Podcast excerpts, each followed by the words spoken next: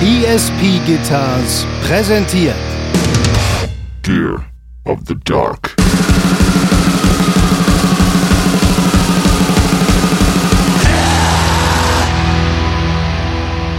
Wir haben da, glaube ich, unsere Kinder-Walkie-Talkies irgendwann mal repariert und brauchten so einen 9-Volt-Batterieclip und den haben wir da einfach rausgeschnitten, weil die Walkie-Talkies gerade wichtiger waren als das Governor-Pedal.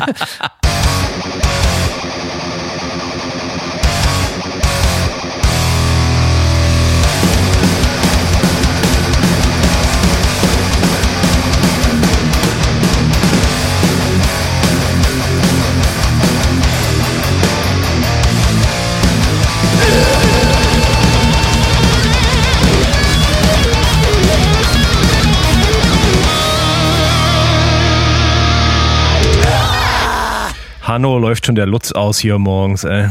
am, am Morgen direkt. Äh, boah, jetzt wird es doch auf einmal warm, Alter. Ich habe mich hier so warm angezogen. Äh, zu warm. Ah, jetzt ist, äh, naja, ich, ich, ich halte es jetzt durch.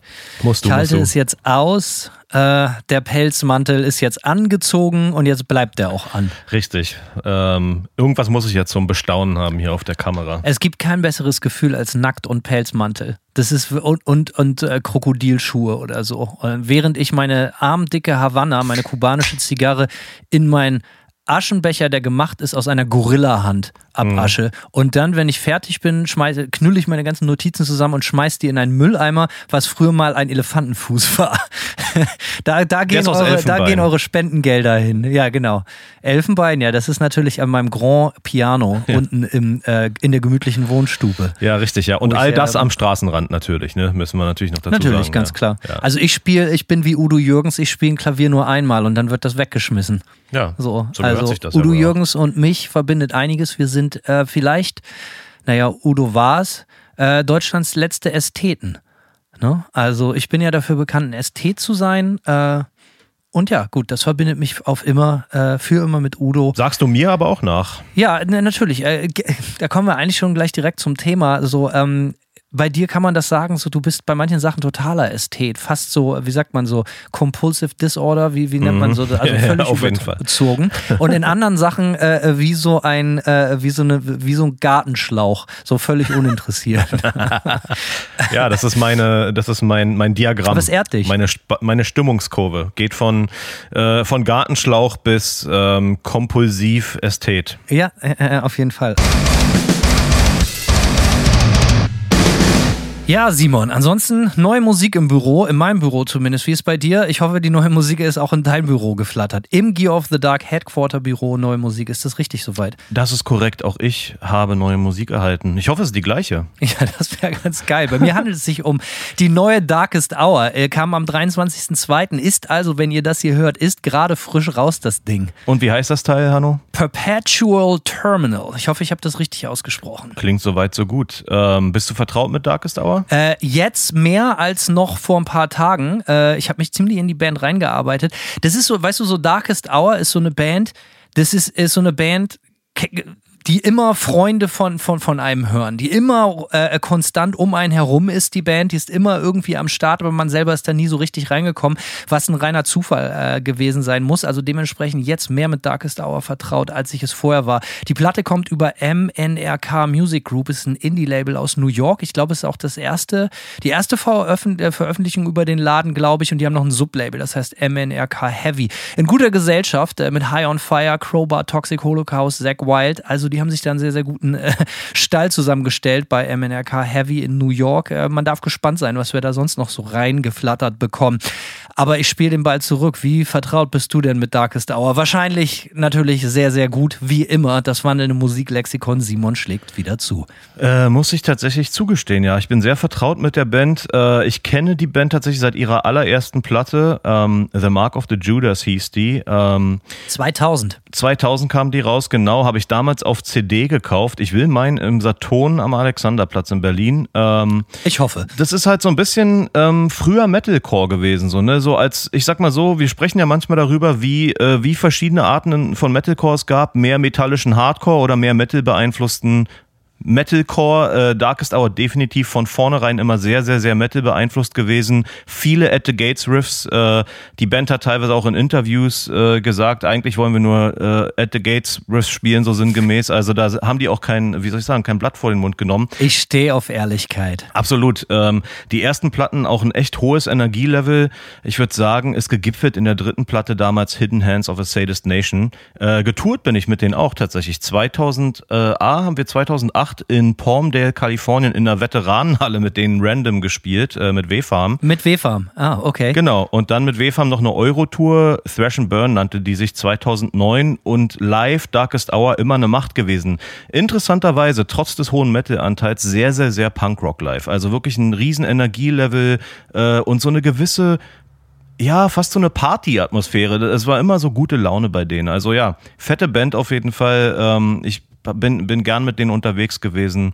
Äh, und ja, neue Platte geht auch ganz gut ab, würde ich sagen. Auf jeden Fall. Ich komme zu den Punk-Hardcore-Momenten später zu sprechen. Was mir als erstes auffällt, extrem melodisch das Ding. Ich glaube, es ist fair to say, oder? Extrem melodisch. Absolut. Also die Band ist definitiv catchier und noch melodischer geworden, als sie äh, in den Anfangstagen waren. Aber auch nicht, also ich sag mal so, ich finde, man erkennt auch vier Signature-Momente auch des äh, frühen Materials äh, in, auf der neuen Platte. So, also genau, was ich finde, was auffällt, so das, äh, äh, ich bin ja nicht so, äh, ich, nicht so ein Gitarrengott wie du, deswegen kannst du das vielleicht besser beurteilen. So sehr viel Gitarren-Solo-Werk, was mir an den Solos gefällt, dass es keine 0815-Solos sind, sondern äh, ich finde, das schlägt sehr in diese melodische Kerbe rein. Äh, es sind jetzt nicht einfach nur so komische Thrash-Gegniedel, sondern man merkt, da hat sich jemand wirklich einen Kopf gemacht. Ähm ja, definitiv. Ähm, auch ein Signature-Element von der Band sind, ähm, hört man im Opener gleich ganz gut. Da gibt es so einen groovigen Chorus mit einem, äh, ja, mit so einer, es ist mehr eine Lied-Melodie als ein, als ein Solo. Aber das ist so ein absolutes Darkest Hour Trademark irgendwie. Äh, ich denke, es liegt auch so ein bisschen daran, dass dafür kompensiert wird, dass die Band nicht wahnsinnig viel Klagesang benutzt. Und die so richtig im, in der Metal-Tradition spielt die Band lieber viele Soli und, äh, und viele Liedmelodien, statt äh, eben, keine Ahnung, inflationär Klagesang einzusetzen. Aber das mit dem Klagesang äh, finde ich total krass, dass du das gerade ansprichst, weil ich finde, gerade auf dieser Platte gibt es Momente, wo der Klagesang halt nicht nur einfach eine Klagesang-Passage ist, sondern ein richtig Stilelement. Es gibt den äh, Song, uh, uh, eigentlich mein Favorite auf der Platte, uh, One with the Void. so fast mhm. so Alice in Chains mäßige grungige Vibes, finde ich sehr, sehr, sehr geil, das Ding. da gibt es viel Klagesang und dann später, das hat für mich die Überraschung der ganzen Platte, ein Song, der Mausoleum heißt. Wird dann später eine Heavy-Nummer. Ich hätte mir gewünscht, der wäre so geblieben, wie er angefangen hat, die ersten ein, zwei Minuten. Halt eins zu eins so eine Beatlesque, Beatles-mäßige Akustiknummer, aber richtig, richtig gut. Und mir war nicht klar, was John Henry, das ist der Sänger, was das für ein guter Sänger ist. Also meine Herren, wirklich äh, extrem abgeliefert und allgemein sehr viel Akustikgitarren auf der Platte. Ja, das ist mir auf jeden Fall auch aufgefallen und klar, ich will, ich wollte auch mehr sagen, dass die, äh, dass die Band nicht auf dieses typische Schema harte Strophe, Klagesang, Refrain zurückgreift. Natürlich gibt es Songs dann auf der Platte, wo der Klagesang dann eine sehr prominente Rolle einnimmt und äh, ja, es ist nicht ganz so generisch, wie man das, sage ich mal, bei anderen Metalplatten oder modernen Metalplatten hört. Die Akustikgitarren klingen sogar richtig gut. Hast du mal versucht, im Studio Akustikgitarren aufzunehmen? Ist der absolute Albtraum. Also für ja. mich, ja wirklich, das ist so dermaßen dermaßen schwer, eine gut klingende Akustikgitarre aufzunehmen? Ich habe einmal ähm, tatsächlich in meiner kurzen Karriere als, als ähm, Recording Engineer. Genau, Recording und Mixing Engineer habe ich meine Pop-Punk-Band aufgenommen. Und die hatten tatsächlich ein Akustik- Intro oder Song und ja, es war der absolute Arschkrampf, die aufzunehmen und es ist mir auch nicht wirklich gut gelungen, aber du hast recht, klingt auf der Platte sehr, sehr gut. Und seit ich dieses, äh, seit ich dieses Experiment selbst gewagt habe, fällt es mir auch wie dir immer auf, wenn eine Akustikgitarre gut klingt auf einer Aufnahme, seit ich weiß, was für ein Hass das ist. Allerdings, äh, was sind für dich so die stärksten Momente auf der Platte? Was gefällt dir am besten? Also muss ich ganz klar sagen, die Songs, die so richtig knallen. Societal Bile, der zweite Song, wäre auch ein richtig geiler Opener gewesen. Der hat halt echt ein hohes Energielevel. Erinnert mich sehr an die Live-Band Darkest Hour auch, was wirklich cool Hab ist. Habe ich mir auch rausgeschrieben. Direkt mega Ansage, das Ding. Absolut, ja. ja. Und was mir auffällt äh, auf der Platte, das machen die erst seit einer Weile. Ich glaube fast der Song äh, und ein paar andere sind mit einer Siebenseite eingespielt. Ich habe die nämlich vor ein paar Jahren nochmal live in Tampa gesehen und zu meiner Überraschung haben die für so ein paar Songs eine Siebenseite rausgeholt. Und ich glaube, das machen die jetzt immer auf jedem jedem Album haben die so eine Handvoll Siebenseiter-Songs. Ich glaube, der ist einer davon. Gleiches gilt für New Utopian Nightmare. Der Song ist auch wieder äh, spürbar tiefer gestimmt äh, und auch sehr düster irgendwie und groovy fand ich auch sehr geil, der, den Song. Also die beiden sind so meine absoluten Highlights. Bei mir der absolute Favorit neben den, äh, den du als erstes genannt hast, denn die zweite Nummer auf der Platte ist bei mir My Only Regret. Es gibt viele Songs oder vielleicht viele, aber so zwei, drei Nummern auf der Platte und das finde ich ein extrem geiles Stilmittel, nicht nur für Darkest Hour, sondern grundsätzlich bei Bands, wenn die Vocals sofort reingehen, wenn es kein Intro gibt, kein Nichts so, sondern wenn sofort der Song mit Vocals anfängt, das ist halt immer gleich so eine geile Hasskappe und macht überhaupt keine Gefangenen. Und da kriegt man natürlich sofort diese Hardcore-Punk-Assoziation. Man merkt, dass die Band das abliefern kann, das ist der definitiv der punkigste Song auf der Platte, funktioniert für mich am allergeilsten, ist mein Lieblingstrack, geht zwei Minuten oder so, gibt relativ viele kurze Nummern, finde ich extrem stark. Geilerweise viele kurze Songs, äh, knackig on point. Man hat das Gefühl, bei vielen anderen Bands ein lang, längst vergessenes Talent irgendwie, einfach auf den Punkt zu kommen. Klappt hier sehr, sehr gut. Äh, witzigerweise ist bei dem Song dann irgendwie mitten in der Mitte auf einmal so ein geiles Scorpions-Solo, also wo ich wirklich sofort Scorpions im Kopf hatte. Dann auf diesem Hardcore-punkigen Beat, äh, sehr, sehr interessant auf jeden Fall. Äh, mein, mein Favorite neben den Songs, die eigentlich am allermeisten raus rausstechen, der One with a Void und der Mausoleum. Ähm, ansonsten, ich finde den Drum-Sound sehr beachtlich, gerade bei den äh, langsamen Songs extrem fett aufgenommen. Mhm. Äh, apropos aufgenommen, sehr interessant. Self-funded. Ich glaube, äh, die Jungs haben die Werbekeule gerührt über Patreon. Ich ah. weiß nicht genau, was sie verkauft haben. Vielleicht ihre Körper, ihren Geist, ihre Seele. Auf jeden Fall ist ordentlich Kohle reingekommen, denn die Platte klingt azipi fein. Ja, äh, ich wollte auch noch den Gitarrensound äh, hervorheben. Ähm, klingt bei den tiefer gestimmten Sound richtig. Äh, es hat so einen geilen Low-Mid-Crunch irgendwie, der mir sehr gut gefällt. Also ja, klingt auf jeden Fall Sahne, die Platte, kann man nichts sagen. Also Darkest Hour, Perpetual Terminal ist jetzt raus. Checkt das Ding aus, macht euch selber einen Kopf. Also, wir sind schon wieder zurück, Alter. Wir, wir, wir scheißen hier den Content aus. Also, der Content-Keiler schlägt wieder zu. Aber es gibt einfach so viel zu erzählen und äh, wir haben so viel Redebedarf. Und äh, wir haben uns von euch sagen lassen, dass euch das auch gar nicht so sehr stört, wenn wir halt einfach richtig viel rausballern. Ähm, dementsprechend machen wir das einfach. Wir Heute haben wir wieder ein spezielles Beispiel, Alter. Wir halten das Intro jetzt einfach kurz, würde ich sagen. Wir, haben, wir, wir hören und sehen uns so oft. Was gibt's schon zu erzählen? Ähm, genau. Ganz Außer, genau. Hallo, Hanno. Hallo, Simon. Ähm, wenn diese Folge rauskommt, sollten wir jetzt eigentlich gerade zurück von der NAM sein, wenn alles nach Plan läuft. Dementsprechend, ich hoffe oder wir hoffen, dass wir viel Material dabei haben und das kommt dann in den nächsten sehr wenigen Wochen schon auf euch zugerollt, äh, wie ein D-Zug. Und ähm, ja, äh, jetzt habe ich mich schon fast verheddert. Aber ja, ganz genau, es passt zum heutigen Thema, denn äh, wir sind Ästheten, äh, vor allen Dingen, wenn es ums Gier geht, ne? Um die Gier. Und äh, auch das soll natürlich heute mal wieder Thema sein. Es, wir telefonieren so oft, wir sprechen natürlich auch als, als Freunde. Und jedes Mal, fast jedes Mal in den letzten Wochen, wenn wir reden, merken wir so, Alter, wir müssen jetzt unbedingt aufhören, da müssen wir eine Folge draus machen. Das ist viel zu geil. Wenn wir, äh, wenn wir in den Pornomod schalten, was so Gier anbetrifft, dementsprechend leichte Disclaimer-Warnung an dieser Stelle.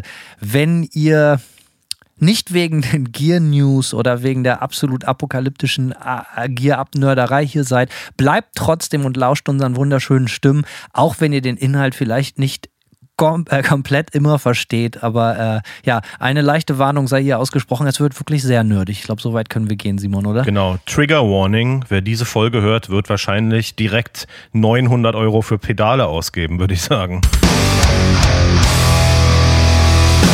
Und da hast du schon gesagt, heute endlich äh, lange geschuldet. Ey, wir wollen heute endlich mal wirklich ganz gezielt über unsere Liebe zu Pedalen sprechen. Bodenpedale, Tretminen, es gibt so viele wunderschöne Namen für selbiges. Ähm, immer schon am Horizont gewesen für beide von uns. Für mich immer schon. Simon erst in jüngeren Jahren totaler, äh, auch hier Ästhet geworden. Wer Simons Pedalboard mal gesehen hat auf Fotos, er ist natürlich auf allerhöchstem Niveau eingestiegen. Da ist kein Schmutz und kein Dreck, sondern da sind nur die Rolls-Royce und die Luxusschlitten äh, auf seinem Board zu sehen. Bei mir ist das anders und das ist auch gut so und wir gehen der Sache heute auf den Grund, warum das so ist.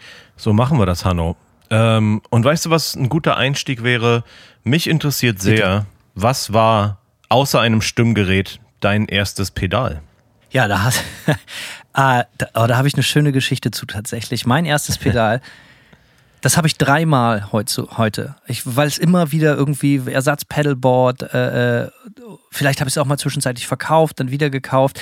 Ich weiß nicht genau, ob ich das Original, ich halte es dir jetzt mal in die Kamera, in der Hand halte. Es ist ein Boss ODB3. Mhm. Es ist dieses quietschgelbe Bass Overdrive. Overdrive finde ich eigentlich sogar ein bisschen weird, weil es ist eigentlich wirklich ein asoziales Distortion-Pedal auch. Ähm, ich habe damals schon Bass gespielt und das muss Weihnachten 1996 gewesen sein. Ich habe meinen Bass bekommen 95 in den Sommerferien und habe den auch überhaupt nicht mehr aus der Hand gelegt. Und dann ein Jahr später war so klar, alles muss wilder, alles muss derber, alles muss lauter und dreckiger werden. Ähm, und somit ist meine, meine ultra liebe Mutter, wie auch ganz oft später und auch früher schon mit CDs und Platten mit so einem kleinen zerknitterten Wunschzettel zu Weihnachten in ein Musikaliengeschäft in Bremen gelaufen und hat gesagt, so mein Sohn, der Hanno, der braucht einen Boss ODB 3. Und dann hatten die den da auch oder haben den vielleicht bestellt, das kann auch sein. Auf jeden Fall lag der dann 1996 unterm Weihnachtsbaum und das war natürlich die absolute Messe. Da war ich 14 Jahre alt und auf einmal hatte ich einen Bassverzerrer. Und äh, ich bin ja bis heute, und da rede ich später auch noch von, es ist jetzt wieder so ein bisschen in, es war jahrelang total out. Ich war immer riesiger Boss-Fan. Total. Mhm. Ich, ich, liebe Boss-Pedale, ich liebe, wie sie aussehen. Ähm, äh, ich mag, dass das alles genormt ist und so. Und ich bin ja, also müsste ich mich für eine Sache in meiner Sammlung entscheiden, würde ich nur noch Boss-Pedale sammeln. Ich bin totaler Boss-Nerd, durch und ja. durch. Ähm, nicht, dass es nicht auch andere oder oft sogar viel, viel bessere Pedale gibt, aber mir gefällt an diesen Boss-Pedalen alles, weil ich wahrscheinlich auch viel Jugenderinnerung damit verbinde. Also ja, Weihnachten 1996, mein Bass Overdrive ODB 3. Simon, was war es bei dir? Ja, äh, bei mir war es ein geliehenes Pedal. Ich habe es in Vergangenheit schon mal erwähnt. Äh, und zwar handelte es sich um das DOD Death Metal, was mir damals mein ähm, Gitarrenlehrer gepumpt hat. Ähm, ich habe ganz kurz Gitarrenunterricht genommen, also so vielleicht für, für, ein, halbes, für ein halbes Jahr oder so.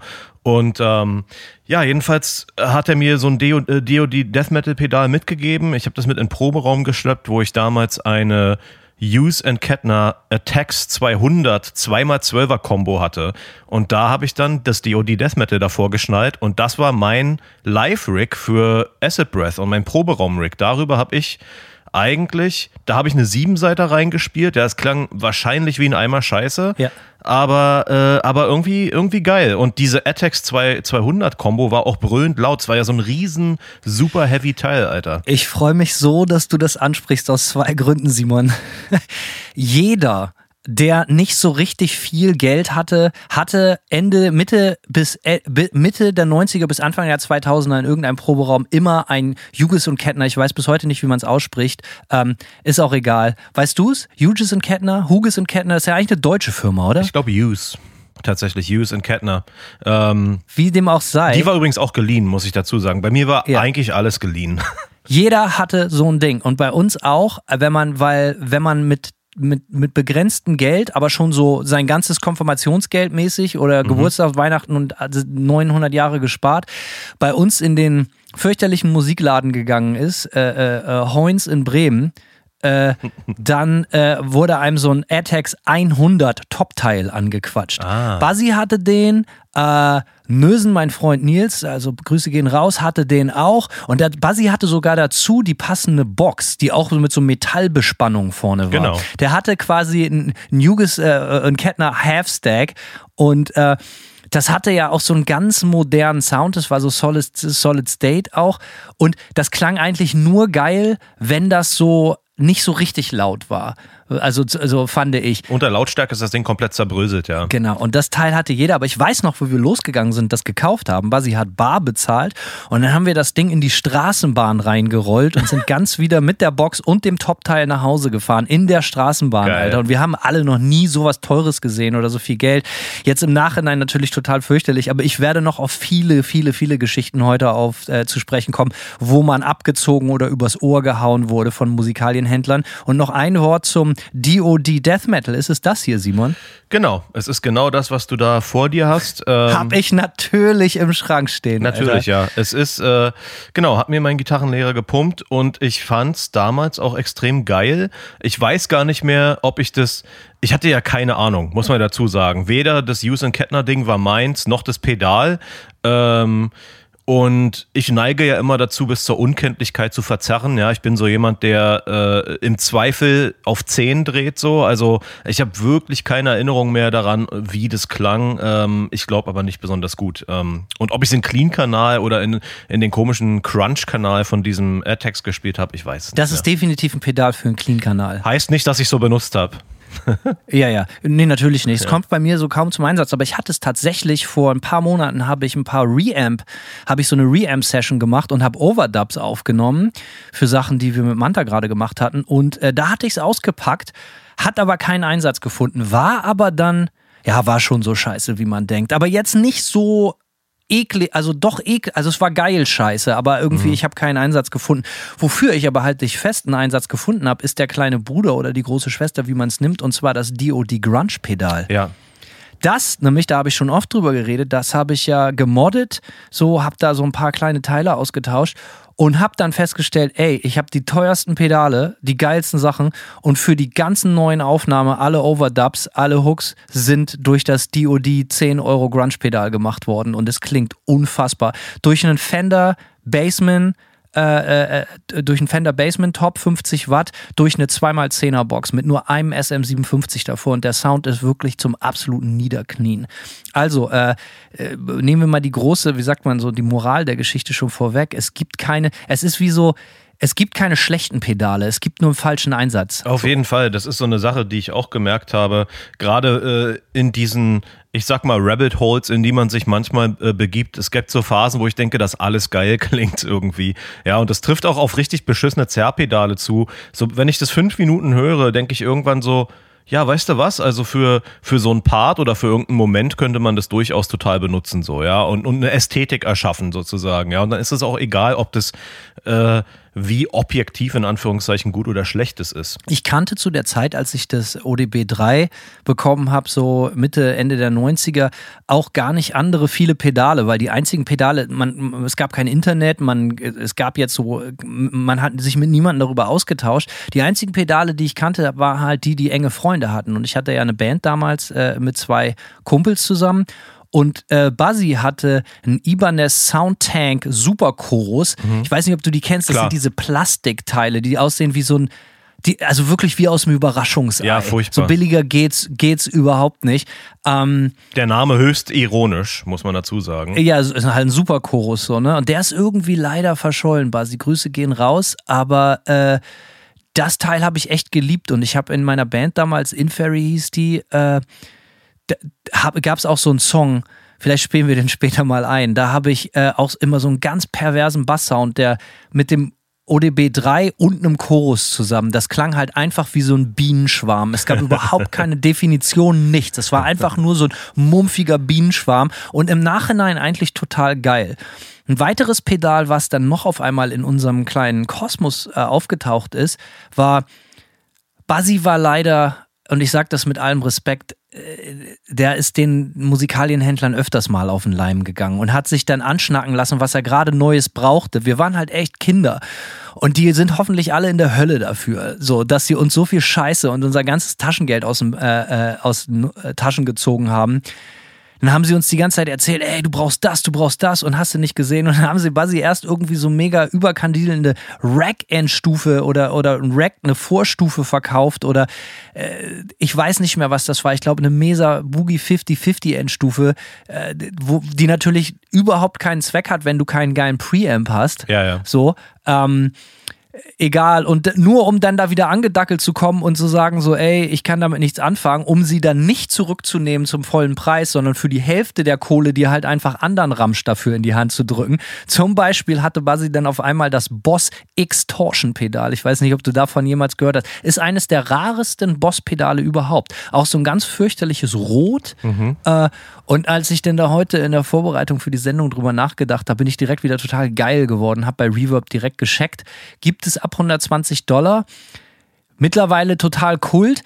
Wenn man aber vor fünf Jahren danach gegoogelt hat, war es so, okay, das ist so das schlimmste Pedal der ganzen Welt. Also nur Hass erfahren. Weil das ist so eine ganz komische, Solid State klingende Distortion, die so ein bisschen, dir dürfte das gefallen, die klingt so ein bisschen industrial-mäßig, wie direkt ins Pult gespielt, so Ministry-mäßig mit so einem Auto war keine Setting. So, das ist, Ja. äh, äh, musst du mal checken. Vielleicht würdest du da sogar eine äh, Verwendung für finden. Also ich will es mir auch wieder kaufen, einfach um es zu haben und anzugucken. Ähm, das hatte der, äh, wie ging es denn bei dir weiter mit Pedalen? Du warst dann ja ziemlich lange Genau. erstmal Peda Pe pedallos. Also das Ding ist, ich habe ja dann ziemlich früh ähm, meinen ersten digitalen Amp gekauft, nämlich den Line 6 HD 147. Und ähm, da war es lange nicht vonnöten, mehr als ein Stimm, äh, Stimmgerät vorzuschalten. Allerdings haben wir irgendwann, das war dann schon relativ spät, so 2000 neun rum, würde ich jetzt mal sagen, haben wir angefangen mit dieser Idee oder habe ich angefangen, meine Band damit zu bequatschen, ey, wir sollten unbedingt mal äh, irgendwie so acht Seiter ausprobieren oder irgendwas. Und so richtig hatten wir aber auch keinen Bock, uns komplett neue Klampfen zu kaufen, ist ja auch teuer. Und dann kam damals, vielleicht erinnerst du dich, das Pedal hatte eine relative, relativ viel Hype, weil Mastodon das irgendwie auch benutzt haben. Es äh, nannte sich Morpheus Drop Tune. Und es ist so ein bisschen wie dieses Ja, kenne ich. ja, es ist wie dieses Digitech Drop, was auch heute viele Leute äh, sich rauslassen. Eigentlich ex, also fast exakt das gleiche Pedal.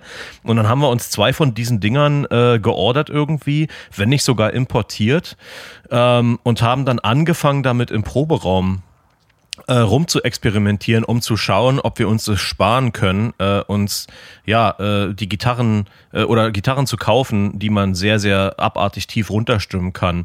Äh, Ende vom Lied ist, dass wir im Grunde genommen fast nichts damit gemacht haben. Wir haben das Ding auch einmal nur live gespielt für äh, so ein Interlude. Das haben wir dann einfach, das haben wir dann einfach ein, eine Oktave tiefer gepitcht und dann klang alles wie eine verzerrter Bass plus zwei Gitarren, die eine Oktave tiefer waren, nicht mit der höheren Oktave gleichzeitig. Äh, klang dann, als wenn wir dieses Interlude, äh, war so ein Meshuggah-mäßiges Riff, nur mit verzerrten Bässen spielen würden. War eigentlich ganz geil.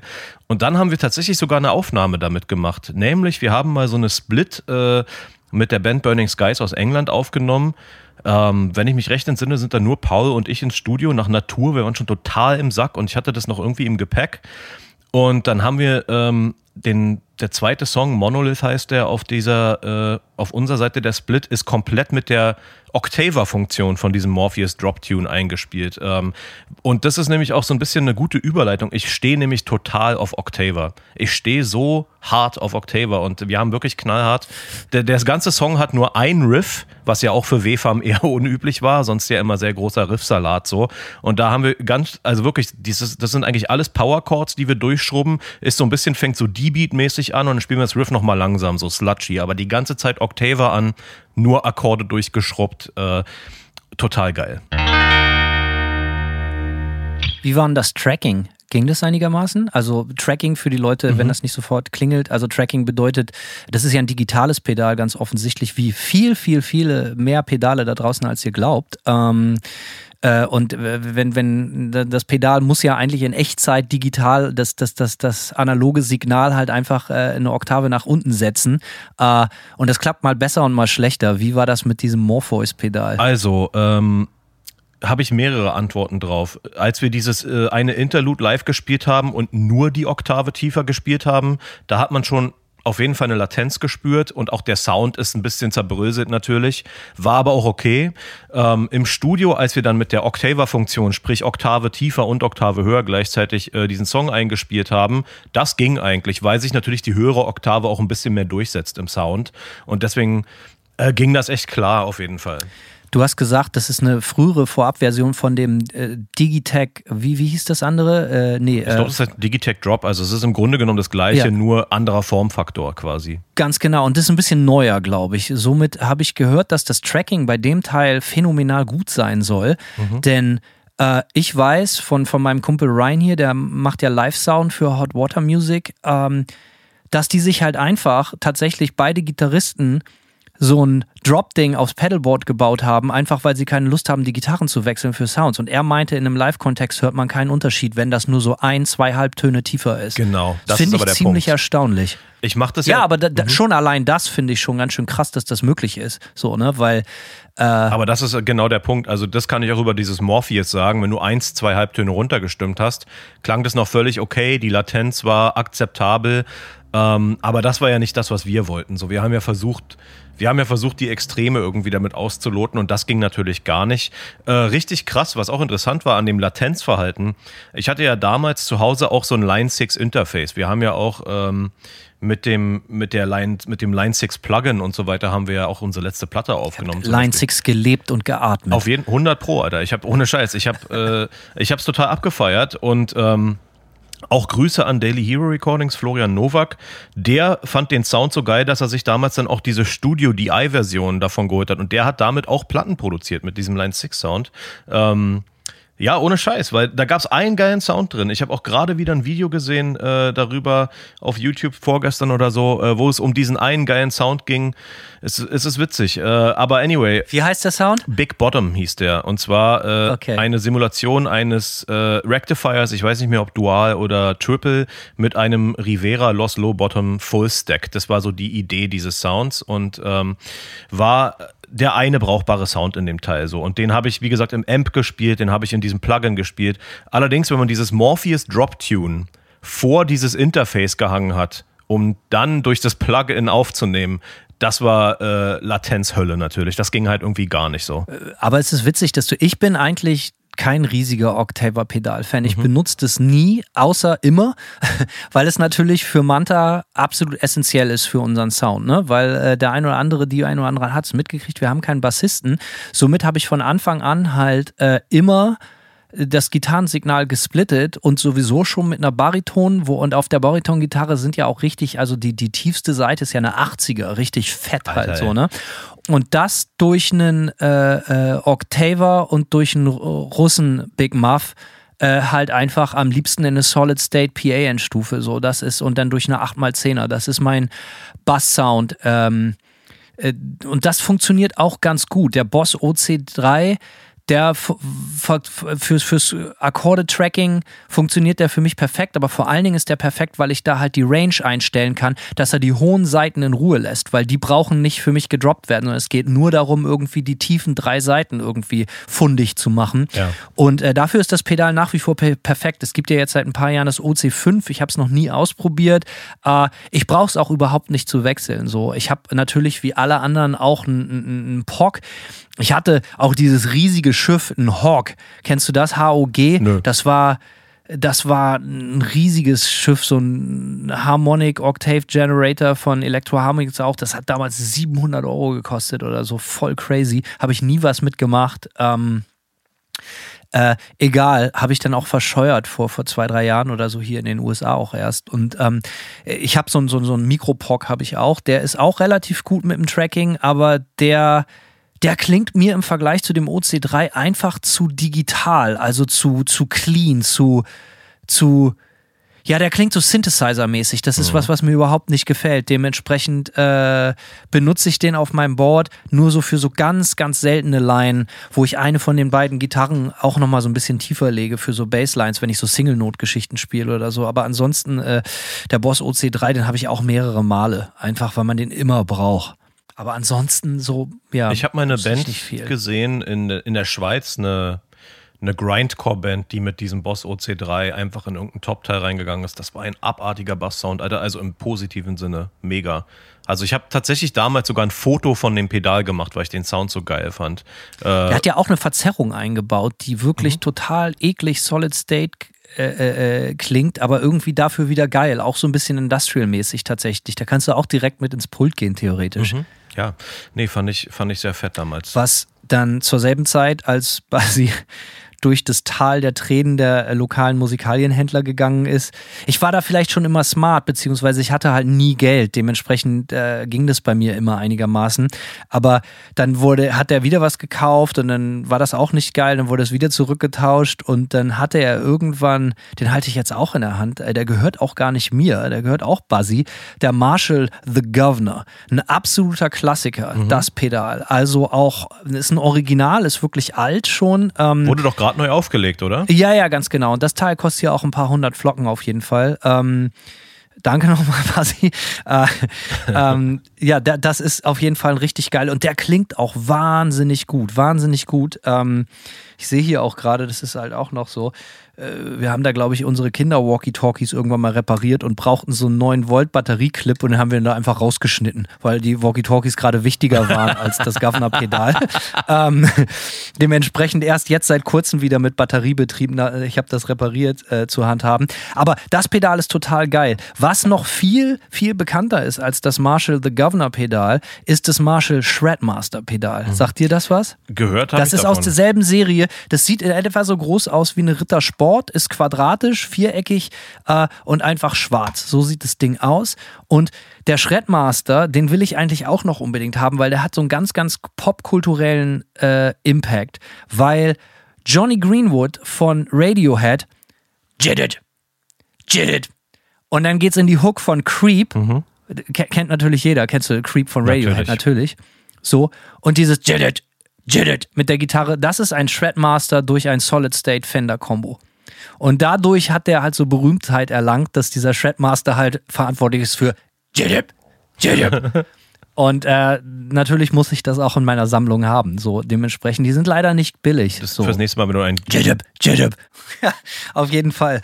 Äh, und dann gab es damals, und das flog auch heraus, der gehörte Tammo, Grüße gehen raus. Äh, der spielte in unserer Band damals. Der, der Tammos Vater war auch Musiker und äh, der hatte so einen richtig originalen, früh, spät 70er, früh 80er, einen, originalen äh, Tube, Ibanez Tube Screamer. Mhm. Und äh, das muss also auch schon vielleicht, das haben wir mal am, am Anfang unserer ersten Folgen besprochen, so wenn es so einsame Insel und Gier, habe ich gesagt, ich würde einen Petersburg, meine Flying V und einen Tube Screamer mitnehmen. So, damit kann ich alles machen. Und das stimmt auch irgendwie. Was ich bei den Ibanez-Pedalen einfach geil finde bei diesen Oldschool-Pedalen. Du weißt, wie die aussehen. Ja, ja, so, ne? Ich habe hier zum Beispiel einen CS, äh, einen CS9, den, den, den Chorus. Ja. So, die sind, die, die, die sind gebaut, also wie ein Panzer, die Dinger, ne? Und das hat mich damals schon total äh, mir immer imponiert, äh, dieser Tube Screamer, weil der halt auch total geil klang. Und der Vater hatte auch ein Ibanez aus derselben Serie, auch ein äh, Delay. Und ich, alles, was du hast mit Octava, ist bei mir Delay. Mhm. Witzig, dass ich es fast nie benutze, aber ich höre es gerne und ich spiele gerne damit, aber es landet bei mir fast nie auf der Platte. Bei mir geht die Delay-Liebe sogar so weit, dass ich, äh, das siehst du jetzt gerade gar nicht, ich habe ein Original Space Echo RE201, also eins der teuersten Delays, ein Band äh, Delay aus, aus Japan, die du überhaupt kaufen kannst. Also wenn du ein gut erhaltenes willst, musst du da direkt einen Riesen für hinlegen. So, ne? Ich habe das damals irgendwie günstiger gekriegt, noch zu den Anfangstagen von, von, von eBay, Anfang der 2000er. Äh, und trotzdem, das ist mit, mit so ein paar alten Analog-Synthesizern mein allergrößter Schatz. Und da habe ich bei den ersten zwei Manta-Platten auch den Vocal-Sound mitgemacht äh, einfach die Vocals aufgenommen und dann da durchgejagt. Das Ding übersteuert, weil das ist ja analog, das hat einen Meter vorne drin, du kannst damit in die Verzerrung gehen, in die Bandsättigung und dann halt einfach diesen Hall und dieses Delay damit draufgeknallt. Also hört euch den Vocal Sounds von den ersten beiden Manta-Platten an.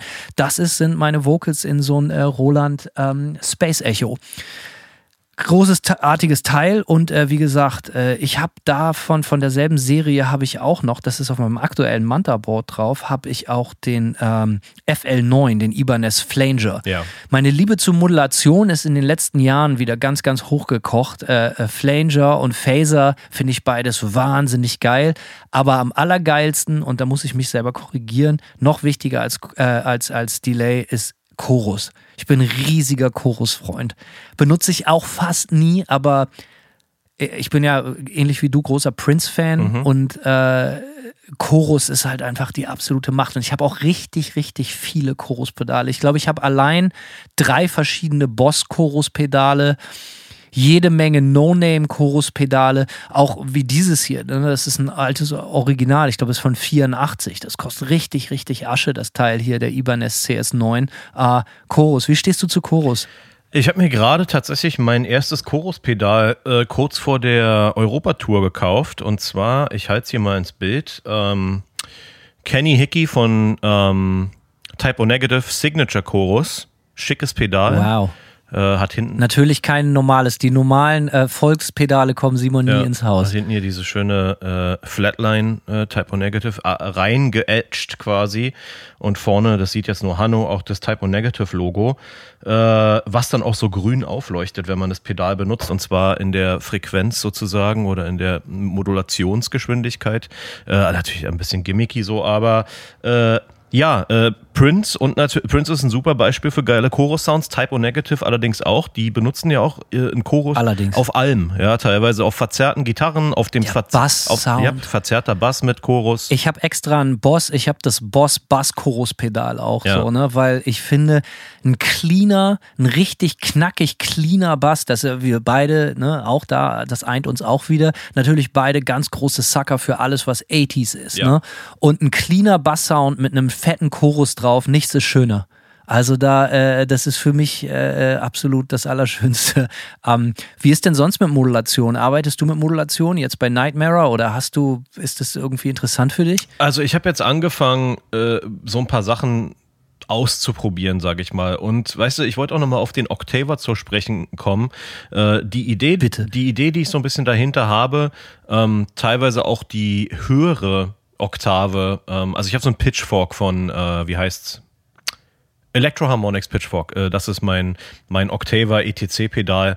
Und ähm, die Idee dahinter ist so ein bisschen, ich will ausprobieren, was passiert, wenn man äh, so dissonante äh, äh Akkordlinien, äh, so Akkorde spielt und ähm, und dann diese höhere Oktave drauflegt und dann sozusagen die andere Gitarre äh, einen Akkord mit einer Reibung spielt und ebenfalls diese höhere äh, Oktave dazu spielt. Also ich stelle mir vor, dass das so ein richtig krass brutaler Clash wird irgendwie. Also das ist sowas, was wir in der nächsten Songwriting-Session äh, im März ähm, äh, fangen wir an, Songs zu schreiben, auf jeden Fall ausprobieren werden, ob man da nicht, weil, weil das ist ja oft so, dass bei uns die, die Dissonanten, die Dissonanzen entstehen ja oft zwischen den beiden Gitarren bei uns und äh, dass du zum Beispiel eine kleine Sekunde zwischen den äh, beiden Gitarrenintervallen hast.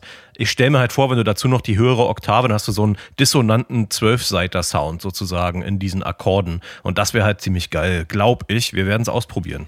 Ich, äh, ja, wie gesagt, für mich ist halt Modulation ich benutze es leider, leider fast nie, weil ich so wenig Möglichkeiten dafür habe. Aber manchmal mixe ich dann so im Studio, wenn ich so eine Single-Note-Linie spiele, also zum Beispiel so ein bisschen Flanger oder so da rein. Flanger ist halt auch einfach so geil. Ich mag ja auch, äh, einer meiner Lieblingssongs äh, ist Nirvana Aneurysm. Da ist ja auch dieser klassische Flanger-Sound und gerade auf der In Utero, oh fuck, Alter, wie heißt das Teil?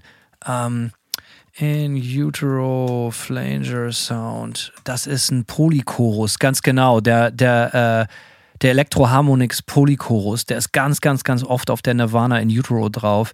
Radio-Friendly Unit Shifter und solche ganzen Geschichten. Ich, ich, ich finde den Sound absolut zum Niederknien. Äh, Phaser auch geil und ich mag das immer, wenn das langsam eingestellt ist, wenn das so richtig wie so große Wellen auf und ab geht. Am besten so eine total stumpfe Akkordlinie. Äh, großer Freund von. Ja, außerdem ähm, habe ich mir auch noch gegönnt von Earthquaker Devices äh, das Aquädukt. Das ist so ein Vibrato-Pedal. Damit kann man auch ziemlich abgefahrene Sachen machen. Auch da macht es Spaß, wenn du so dissonante Akkorde spielst und dann irgendwie verschiedenste Wabereien damit modulierst. Also das sind alles so Sachen, die ich auf jeden Fall in der nächsten Songwriting-Session ausführlicher ausprobieren will. Aber kurze Zwischenfrage, Simon. Mhm. Es scheint tatsächlich so, den Zuhörerinnen und Zuhörern scheint es vielleicht auch aufzufallen, so, also wirklich so Standardnamen, so im Pedal-Game kommen dir nicht ins Haus, ne? Einfach mal so ein Boss-Pedal oder so ein Ibanez-Ding oder so. Also ich höre immer nur, das ist alles immer gleich so, ja, Boutique. Boutique-Pedale sind für den Simon gemacht.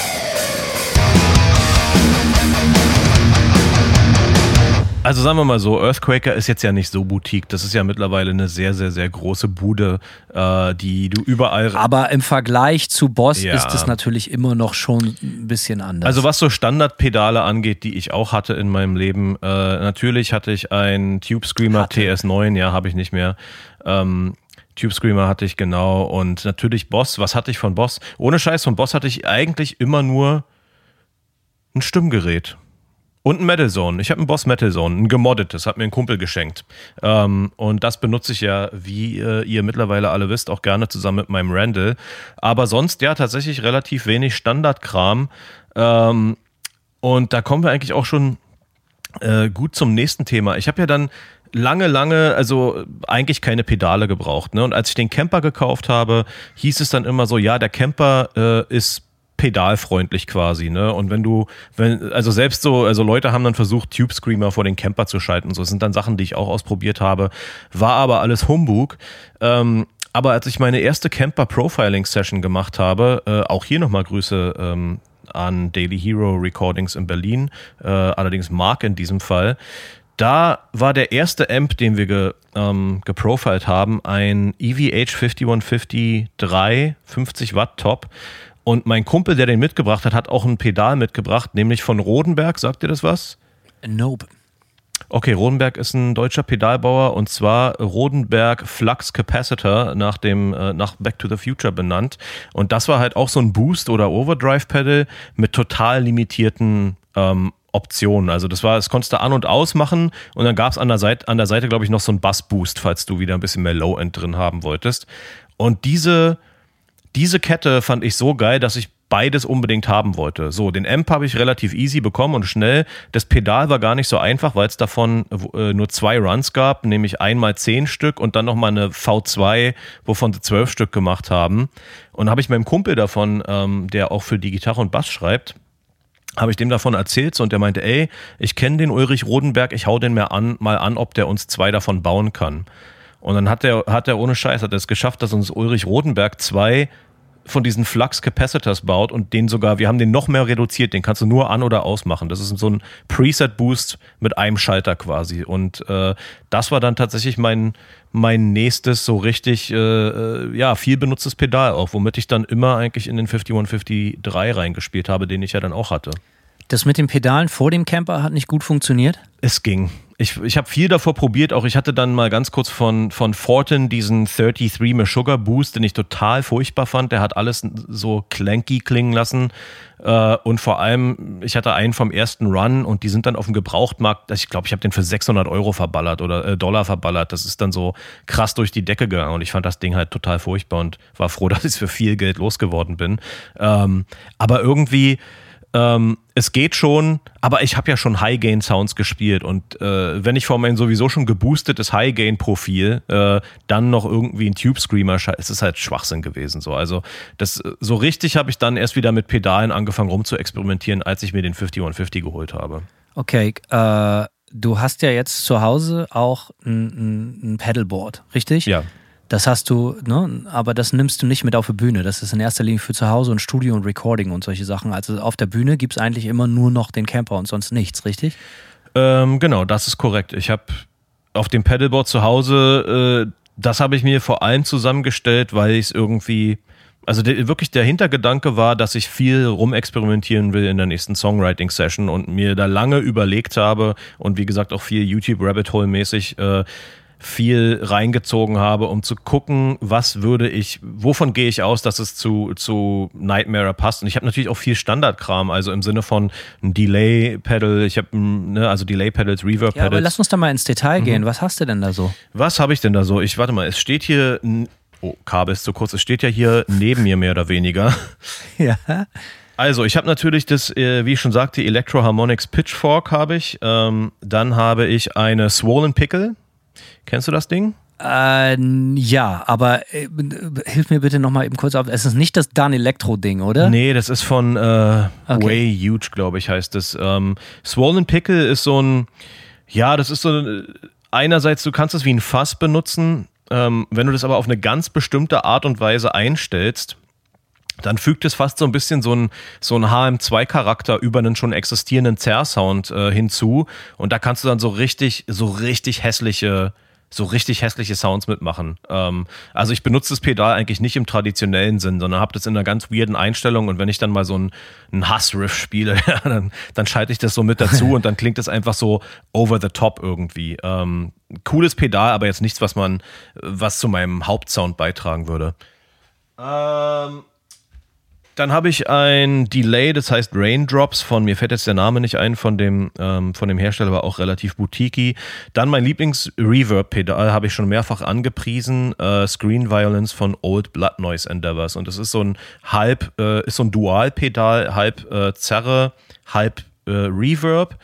Und das klingt einfach total geil. Damit kannst du so, kannst du so Wüsten-Sounds, so Wüsten-Delay, Schrammelgitarren und so machen. Das ist einfach ein geiles Pedal. Also da habe ich, ohne Scheiß, das ist so ein Pedal, das habe ich angeschlossen und dann Riffs äh, und Akkorde da drauf gespielt, die ich sonst nie spielen würde. Ja, das ist sofort so ein Pedal, was einen auch dazu bringt, irgendwie kreativ zu werden. Ähm, Finde ich mega gut. Wir halten also fest, es ist tatsächlich so bei dir nur geile Boutique-Geschichten auf dem Board.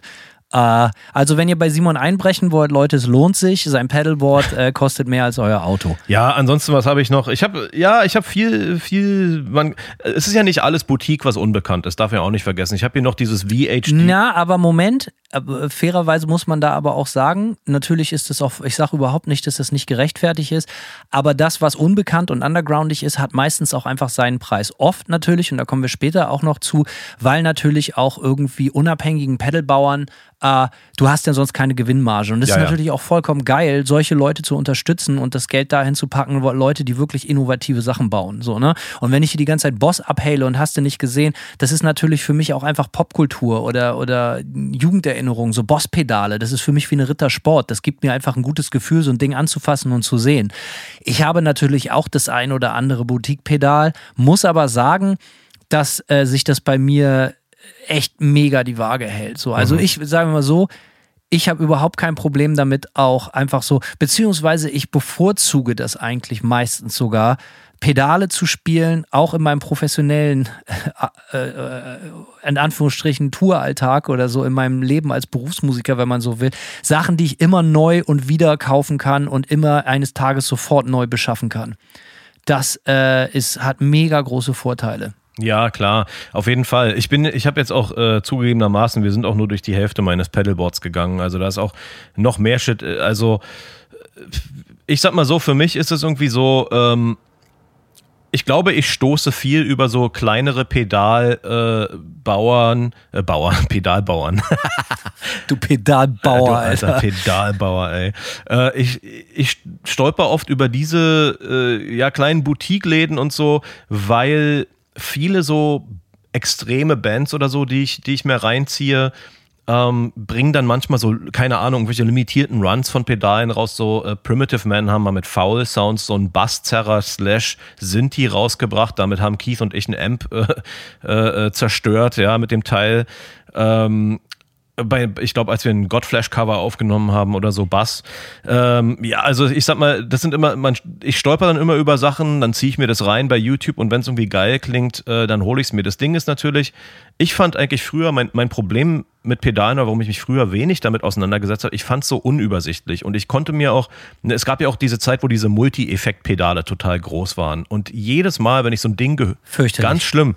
Und das ist halt so, das war gerade in der Zeit, in der ich richtig aktiv angefangen habe, Mucke zu machen. Halt so frühe 2000er hatten halt alle diese komischen Multi-Effekt-Geräte äh, mit dem furchtbarsten Zerr-Sound drin. Und äh, ja, es ist alles so, keine Ahnung. Es, ich glaube, das hat mich auch lange von, von Pedalen ferngehalten. Und ich bin erst, als ich wieder tiefer, so richtig tief in Gear eingestiegen bin, habe ich auch erst wieder angefangen, mich dann mehr, für, mehr und mehr für Pedale, Pedale zu, unter, äh, zu interessieren oder auch einfach über Sachen drüber zu stolpern, so unfallmäßig, ja, wo du einfach, keine Ahnung, so ganz unvorhergesehen äh, siehst du irgendwas oder hörst du irgendwas, stolperst über ein YouTube-Video von einem Pedal, wovon du noch nie gehört hast, auf einem Channel, der 30 Subscriber hat irgendwie und es klingt halt einfach äh, mega asozial und mega geil. Und oft sind es halt nicht diese, wie soll ich sagen, so Boss-Pedale oder, oder was weiß ich. Also es ist halt oft, oft sind es einfach äh, nischigere Sachen und ich stehe da drauf. Ja, okay, verstehe ich natürlich. Ähm, du hast vorhin was anderes angesprochen, was mich interessiert, mhm. äh, beziehungsweise hast du nicht angesprochen, du hast es erwähnt.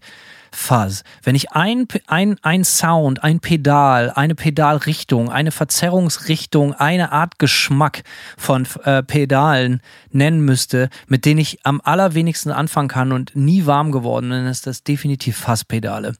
Äh, wie stehst du dazu? Und ich äh, Disclaimer, ich habe wirklich viele davon. Ich benutze sie nie, weil es mir, ich habe bis heute nicht ein Fass gefunden, was ich wirklich richtig geil überzeugend finde. Ich habe so ein, zwei, das heißt nicht, dass ich sie nie benutzt habe, so auf einer Aufnahme mal irgendwie für einen Riff hier oder da.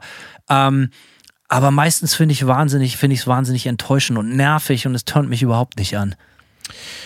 Ja, Fasspedale nicht ganz einfach. Ähm, ich habe mir tatsächlich gerade mein erstes Fass bestellt witzigerweise ähm, gebraucht. Und zwar von das da wäre? von Electronic Audio Experiments natürlich auch wieder relativ boutiquey.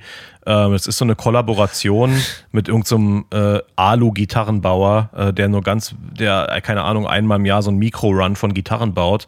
Die haben zusammen einen Boost entwickelt und ein Fasspedal. Und ich habe zufällig letztens ein Video von diesem Fasspedal gesehen.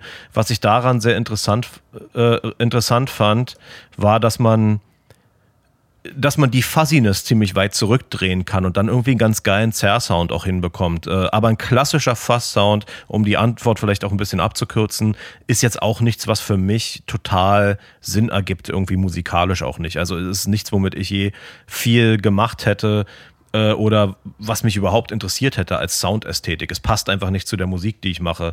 Ähm, aber ich will es trotzdem mal ausprobieren. Ich bin, keine Ahnung, ich rumexperimentieren macht ja durchaus Spaß und wie du schon vorhin sagtest, ja, du sitzt dann halt manchmal da und machst mit deinem Grunge-Pedal deine Overdubs, man weiß halt nie, was passiert so. Ich habe äh, eigentlich ein Pedal, was relativ geil ist, vor allen Dingen für so Single-Note-Geschichten, ist natürlich auch wieder bei mir im Boss mhm. ein äh, FZ3. Fast, das ist so der klassische Electric Wizard Sound. Äh, muss man mögen, jetzt nicht eine meiner Favorite Bands oder so, aber äh, das finde ich ziemlich geil und damit habe ich schon geile Sachen hingekriegt. Gerade was so mit einer Telecaster oder einer Strat oder so, also Gitarren, die nicht so outputstarke Pickups haben, das ist sowieso ein Fass, funktioniert für mich immer viel, viel besser mit Single-Coil-Pickups und äh, damit habe ich geile Sachen gemacht. Ich habe hier ein anderes Fass, mit dem ich schon durchaus Spaß hatte, ist auch ein absoluter Klassiker, ist ein ganz normales äh, Dunlop Fassface, du weißt, dieses runde mhm. Ding mit zwei Knöpfen in Rot. Damit habe ich auch auch schon geile Sachen gemacht, auch mit einer Tele tatsächlich, insbesondere durch Fender-Kombos. Ähm, ich habe hier ein Fasspedal, an dem ich sehr hänge, auch was ich nie benutze, aber das hat mir damals, habe ich in so einem Forum kennengelernt. So ein alter amerikanischer Mann, es muss so 2008 oder so gewesen sein, der hat als Hobby Fasspedale gebaut. Und habe ich einfach angeschrieben und meinte so, ey, wenn du mir 20 Dollar schickst, das ist das sind die Materialkosten, dann baue ich dir eins, das ist mein Hobby. Äh, und das habe ich hier immer noch im Regal stehen. Ähm, und damit habe ich auch schon ein, zwei coole Sachen aufnehmen können, aber auch wirklich nur sehr homöopathisch eingesetzt. Aber da habe ich halt so eine emotionale Bindung, weil mir das ein Typ, von dem ich nie wieder gehört habe, halt einfach so als Gefallen gebaut hat. Äh, dann habe ich äh, ein Fass von Monacore äh, da habe ich schon mal drüber gesprochen. Das ist richtig krank mit so einer, mit so einer Walkman-Batterie, die da hinten reinkommt. Ähm, ah ja, ich erinnere mich. Ja, ja, und damit habe ich ganz, ganz viel so Black Metal Overdubs gemacht. Da, daran hänge ich vielleicht dann doch so. Das ist ein geiles Ding, insbesondere durch so ein Deluxe Reverb oder durch so ein, äh, durch ein Combo-Amp mit einem Speaker äh, macht das wirklich radikale Lead-Sounds mit so ganz viel Hall oder so. Ähm, hier Boutique habe ich von Dunwich Amplification, kennst du bestimmt? Ach geil, den wollte ich mir auch fast holen. Das ist doch das Pedal, was Conan äh, äh, benutzen. Na, oder, das ist, oder hatten die ein genau, Signature-Pedal von, von dem? Der hat dann später ein Signature, John äh, hat dann eins bekommen. Mhm. So, äh, wir haben da auch lange drüber geredet und ich glaube, auf sein Anraten hin habe ich mir das dann hier auch gekauft. Er hatte mich dann irgendwie mit dem Typen in Verbindung gebracht, so und der hatte mir das dann auch für einen echt fairen Preis geschickt, so artistmäßig. Äh, ist das geil? Äh, äh, es kann halt eine Sache und das ist halt so eine riesige, fette Wand, die sich im Mix aber nicht durchsetzt. So, ne? Also es ist, ist äh, also wenn ich, wenn ich mal so eine Wand benutze, ich glaube, das Ding ist auf dem letzten Song, den wir mit Manta rausgehauen haben als Single, der heißt Valhalla Hammering. Ich mhm. glaube, da ist das drauf. Ähm, also das ist schon so ein One-Trick-Pony und wenn man darauf steht, ist das total geil. Ich benutze es auch fast nie, aber äh, wenn in so eine Richtung, dann benutze ich das. Das ist der Grund, warum ich es nicht verkauft hatte. Und ich hatte von dem Dunwich Amplification mehrere Fasspedale. Das ist das, was übrig geblieben ist. Einfach, um es im Arsenal zu haben. Ja, weil ich muss nämlich gestehen, dass ich äh, den Conan Gitarrensound sehr, sehr geil finde. Und die stimmen ja auch ihre Gitarren eigentlich, äh, wenn entweder genauso tief oder fast genauso tief wie wir bei Nightmare. Und das ist halt irgendwie so ein Ding, das ist sowieso so ein Thema, was mich irgendwie zum, äh, zu, mehr zu Pedalen hingetrieben hat, ist, dass ich Produktionen gehört habe mit unorthodoxen Gitarrensounds für meine Verhältnisse, bei denen ich mir aber gut vorstellen könnte, dass die im Nightmare-Kontext gut passen würden. Weil das ist ja so das Ding, ich habe jetzt jahrelang erst Line 6 Amps gespielt, dann jahrelang jetzt den Camper gespielt und, äh, und ich sag mal, wenn man, wenn man so lange wie ich sage ich mal, einen ziemlich, wie soll ich sagen, einen sehr modernen, tighten, High-Gain-Gitarrensound spielt. Irgendwann hat man sich ja auch ein bisschen satt gehört und ich mag den noch immer. Ich spiele ihn auch immer live und das ist so ein Instant Gratification Sound, aber dann höre ich so irgendwie diese Existential Void Guardian von äh, Conan, höre diese brutal tief gestimmten Gitarren mit einem völlig anderen Gitarrensound, der aber total alles wegknallt.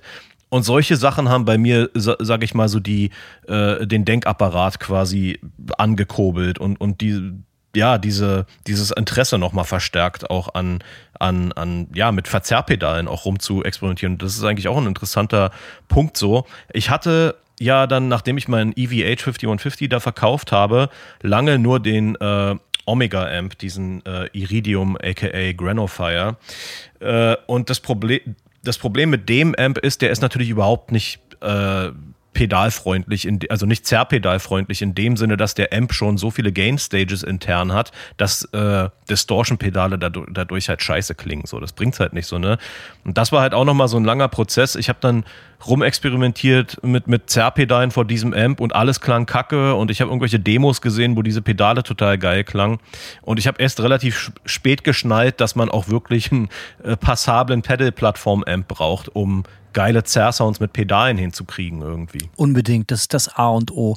Äh, da rede ich ja oft drüber. Für mich halt so eine Petersburg Amps oder ein guter JCM 800, äh, sehr, sehr gerne auch ein Fender Bassman oder so. Einfach leicht angecrunched. Ja. Eine, eine gute Pedalplattform ist das A und O. Sonst äh, kommt man aus dem Tal der Tränen überhaupt nicht raus. Wir können natürlich nicht äh, über Fass sprechen, ohne auch über den Klassiker, den Big Muff zu sprechen, ähm, der in meinem Leben eine riesige Rolle spielt äh, muss man sagen, ja, ist jetzt kein lupenreines Fasspedal, aber es war halt einfach mal Ende der 60er designt als ein Distortion-Fasspedal. Ähm, ich habe diverse Big Muff-Pedale, sehr, sehr viele verschiedene. Hab auch meinen Bass-Sound, wenn man so will, mein tief gestimmter Gitarren-Bass-Sound, der durch die Bass-Caps geht, ist auch ein Russen-Big Muff, ein Russian Big Muff. Auch vom, von der Stange 90 Dollar klingt immer geil. Absolut verlässlich, ist auch mit Abstand mein Lieblings-Muff, äh, äh, der, der Russen-Big Muff.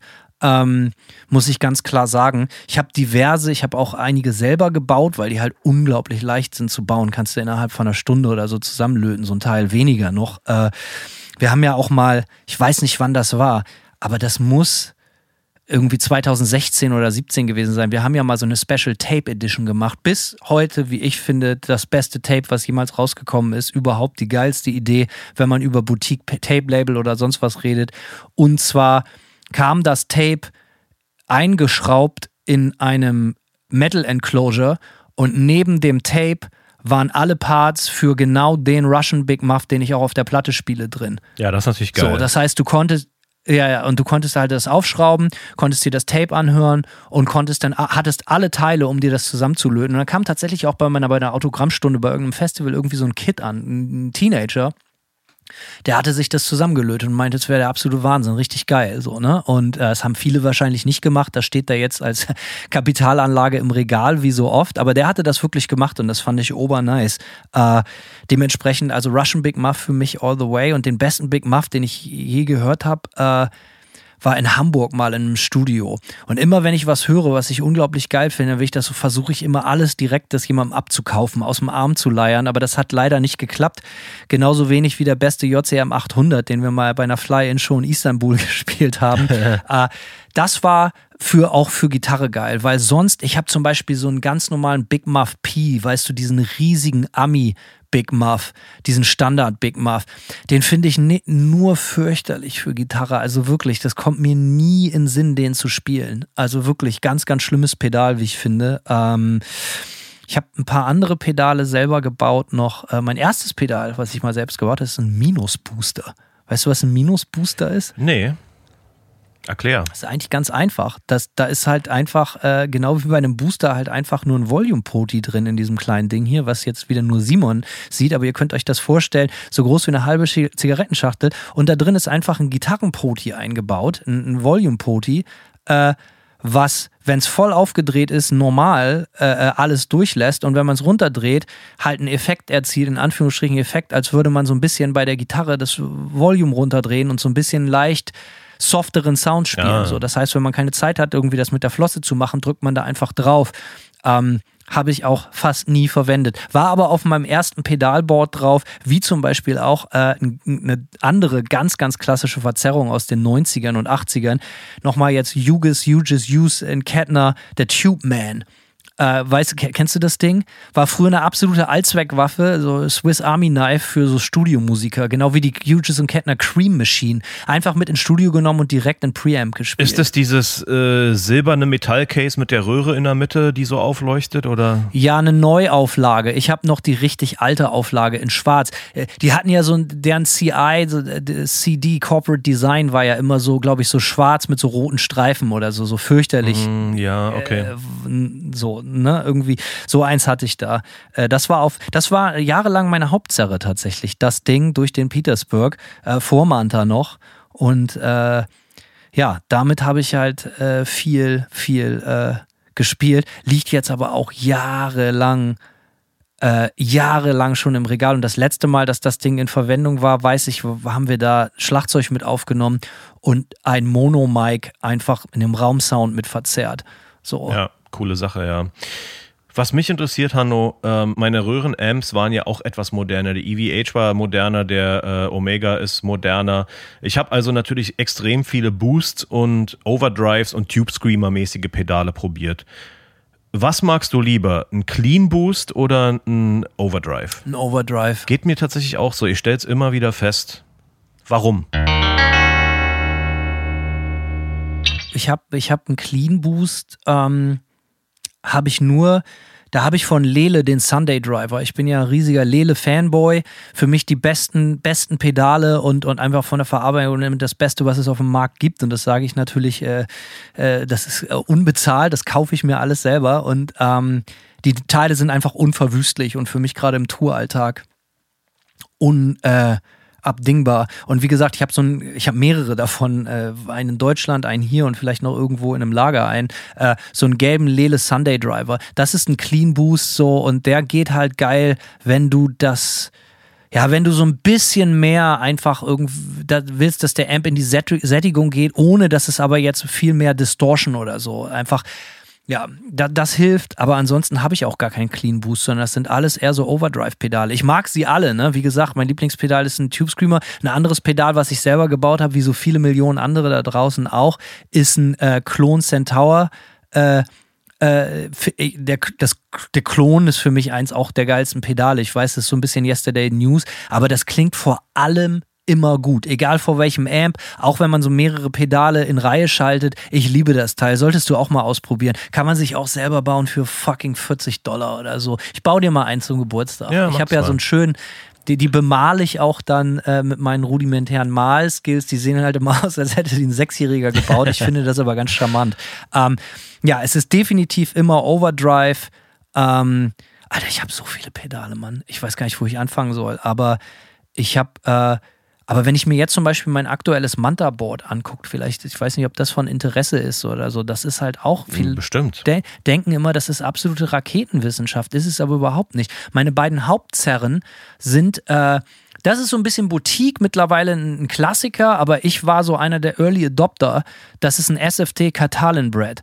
Äh, das war, wurde eigentlich gemacht, um so einen Rolling Stones Sound äh, zu, zu äh, emulieren äh, vor so leicht angezerrten Amps. Äh, sollte klingen wie so ein alter Ampac-Amp, so Stones-mäßig.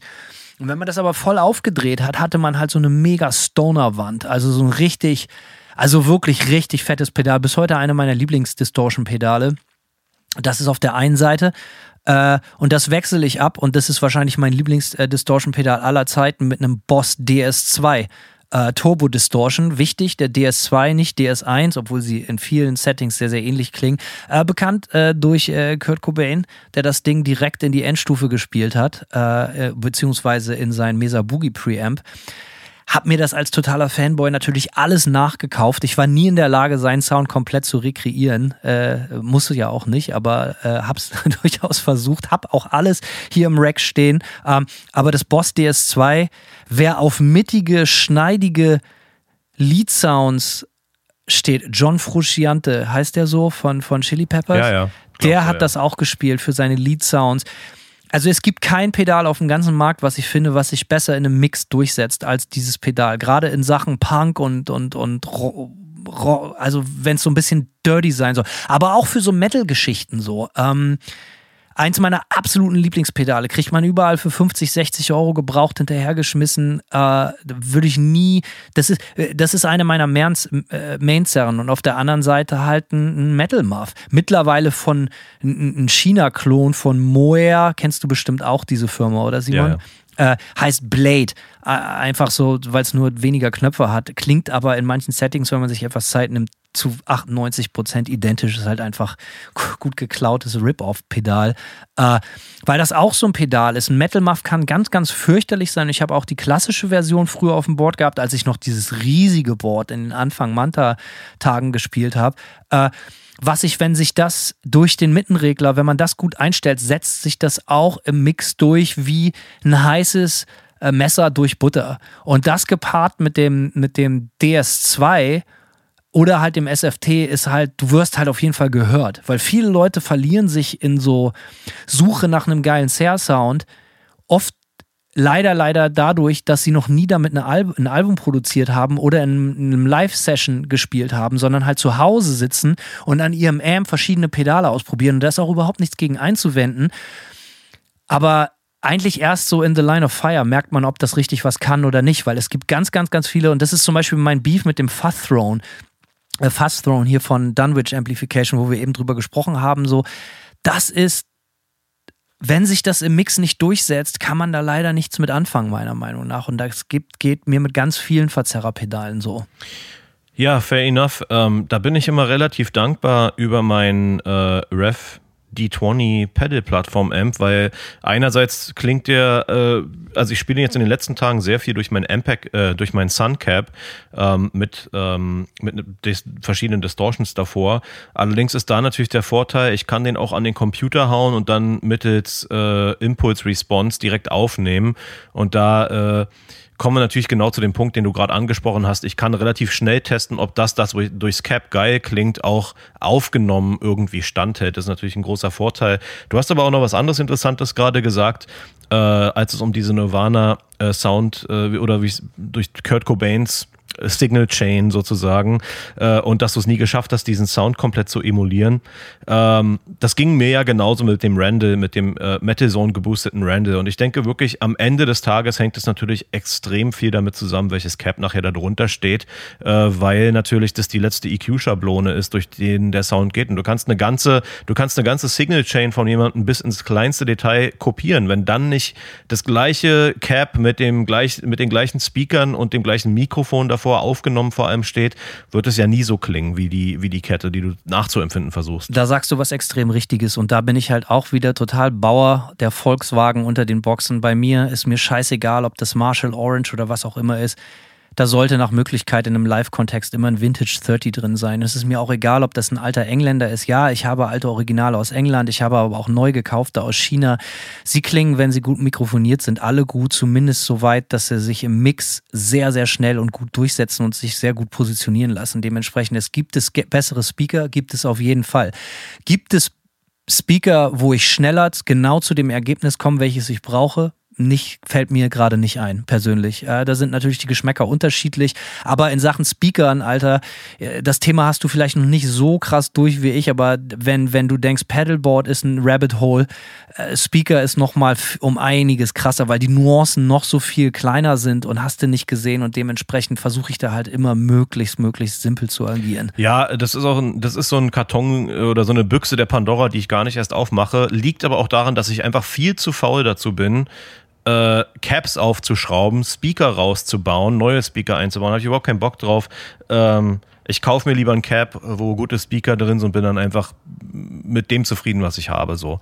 Die Leute sind jetzt wahrscheinlich vom Name-Dropping schon erschlagen. Lass uns trotzdem noch mal kurzen zum, zum, bevor wir jetzt aufhören, über unsere eigenen Pedale und so zu sprechen, äh, was sind denn so ein paar, wenn du sagst, so zwei, drei Pedale, wo du sagst, so, ey, die sind immer geil. Die finde ich bei jeder Band gut, die finde ich grundsätzlich geil. Das entspricht äh, einem Sound, den ich geil finde, wo du sagst, so, ey, die, wenn ich alles wegschmeißen müsste, irgendwie so zwei, drei, vier Dinger würde ich auf jeden Fall behalten wollen. Was ist dabei?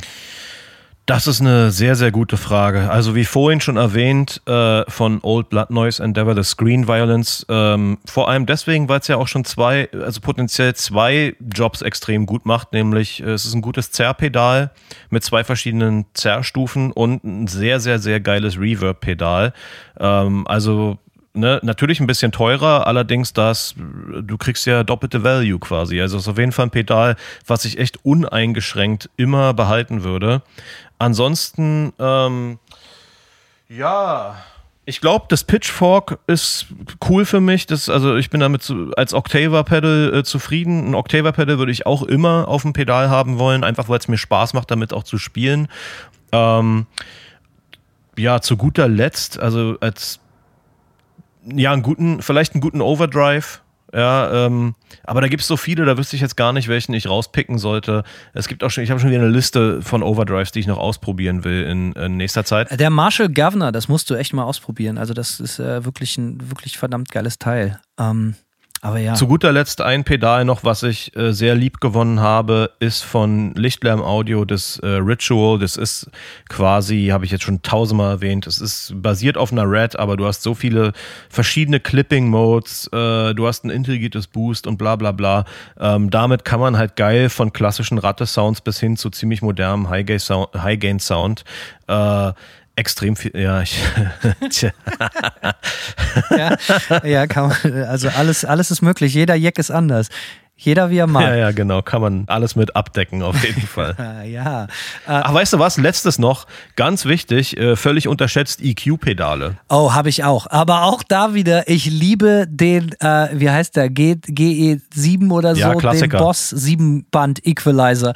Alter, mit dem Ding, äh, Carrie King hat das mal gesagt, den so einstellen, dass er aussieht wie so ein Mittel, wie so ein Fuck you Finger, Alter, und dich hört die ganze Welt.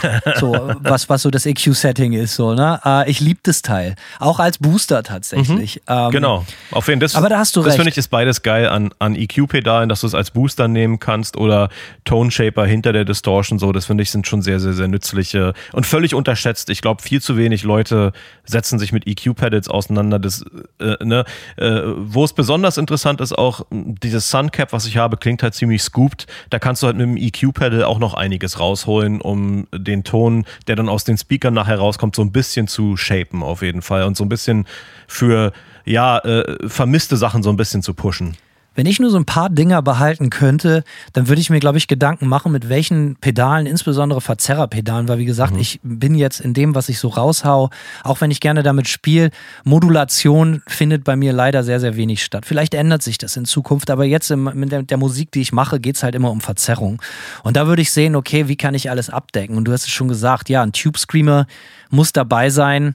Äh, ich habe auch selber einen gebaut und ich liebe den über alles. Der basiert auf dem alten 808. Äh, äh, 808, ist das richtig? Ja, TS 808. Äh, genau. Und ähm, so, so, ein Ding musst du halt haben, irgendwie finde ich. Und du hast es eben auch schon angesprochen, eine gute Ratte, obwohl ich auch mit den neuen Ratten total fein gehe. Ich finde, mhm. eine Red mit einem guten Amp ist, ist, kann was, was, was andere Sachen nicht können. Das SFT-Pedal, wie gesagt, und natürlich unbedingt Boss DS2.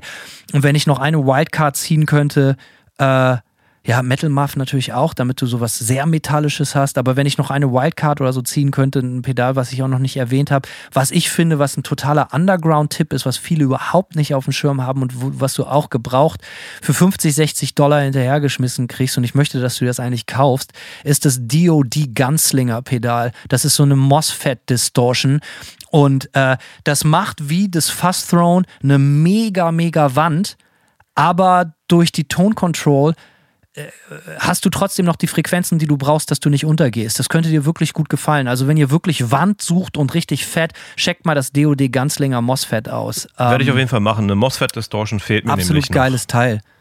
Ja, ja, Digga, das kriegst du wirklich gebraucht. Ich sehe es hier gerade irgendwie 60 Dollar. Ja, ich sehe es auch. Exzellenter Zustand bei Reverb. Äh, das muss man, wenn es dir nicht, wenn es dir nicht passt, haust du es wieder raus. Aber äh, ich habe damit schon wirklich mega geile Sachen gemacht mit dem Ding. Ähm, und du hast es eben schon angesprochen, jetzt gegen Ende der Sendung. Ich hoffe, die Leute sind nicht allzu sehr erschlagen, aber ihr merkt natürlich, wir reden uns hier in Rage, weil es halt einfach, es ist Gierliebe, was kann man machen? Ja, man redet gerne über Sachen, die man halt, äh, das ist Spielzeug auch. Ähm, ja, auf jeden Fall. Lichtlärm Audio. Äh, der Daniel hat mit dir dein erstes Signature-Pedal entwickelt. Äh, dieser Tage gab es auch schon den Launch, den Drop geht weg wie geschnitten Brot. Äh, man kann aber immer noch pre-ordern, richtig? Simon, sag doch mal ein paar Worte dazu. Wir hatten 100 bereits gebaut, die waren sehr schnell weg und haben dann direkt auf eine Pre-Order umgeschaltet. Ähm, die bis Mitte, Ende Mer äh, Februar jetzt durchläuft. Und zwar kann man das Pedal bestellen in Europa und Deutschland direkt bei Daniel, lichtlärmaudio.com äh, mit AE geschrieben oder hier in den USA, was für keinen relevant sein wird, culteffects.com. Das ist meine neue Seite für so Boutique äh, Gitarrengear und Boutique, Überraschung. Ja, ja, Überraschung, genau. Es ist äh, alles so ein bisschen so, ja, Limited Runs und so. Ja, weißt du, ich glaube, das hat, das hat viel damit zu tun, dass ich ja auch äh, mit dem Label und als, äh, ne, und als Plattensammler das, äh, es liegt mir einfach so ein bisschen im Blut. Äh, auch bei Platten ist es ja auch cool, du, keine Ahnung, du holst dir die Pressung, die am äh, ästhetisch ansprechendsten aussieht. Und bei Gear ist das Auge bei mir auch mit. Die Idee ist ja auch geil und es ist bei dir, ich habe da großen Respekt vor, es ist bei dir aber halt definitiv viel, viel ausgeprägter bei mir. Gerade als du diese Worte gesagt hast, dass das bei Gear das Auge auch mit ist, mitspielt, ist bei mir überhaupt nicht der Fall. Es könnte mir egaler nicht sein, wie das alles aussieht. Und ich nochmal, ich finde es halt geil,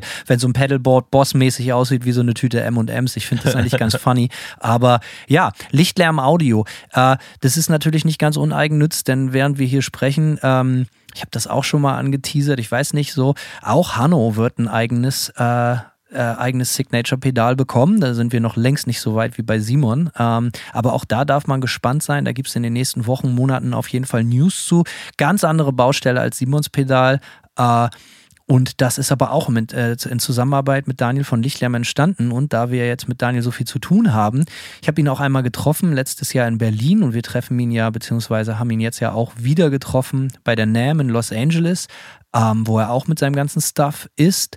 Äh, ja, eigentlich haben wir einen Partner in Crime gefunden, der genauso Pedal verrückt ist, Gear verrückt ist wie wir selber und gedachten, ey, wir können eigentlich keine Pedalfolge machen, ohne eigentlich mal mit jemandem zu sprechen, der die ganze Sache zum Beruf gemacht hat.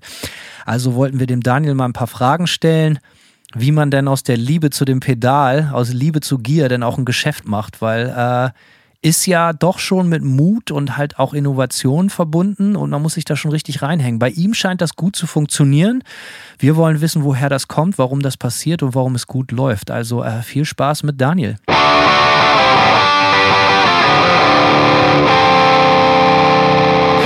Passend wie Arsch auf einmal der liebe Daniel von Lichtlärm Audio aus Berlin. Die ein oder der andere kennt ihn natürlich schon aus unserer NAM Recap Folge. Äh, äh, gern gesehener Gast des Hauses. Er steckt hinter der Firma der Marke Lichtlärm Audio und mit wem sollten wir sonst sprechen, wenn es um Pedale geht, als mit Daniel selber. Also Daniel, danke, dass du wieder da bist. Danke für deine Zeit.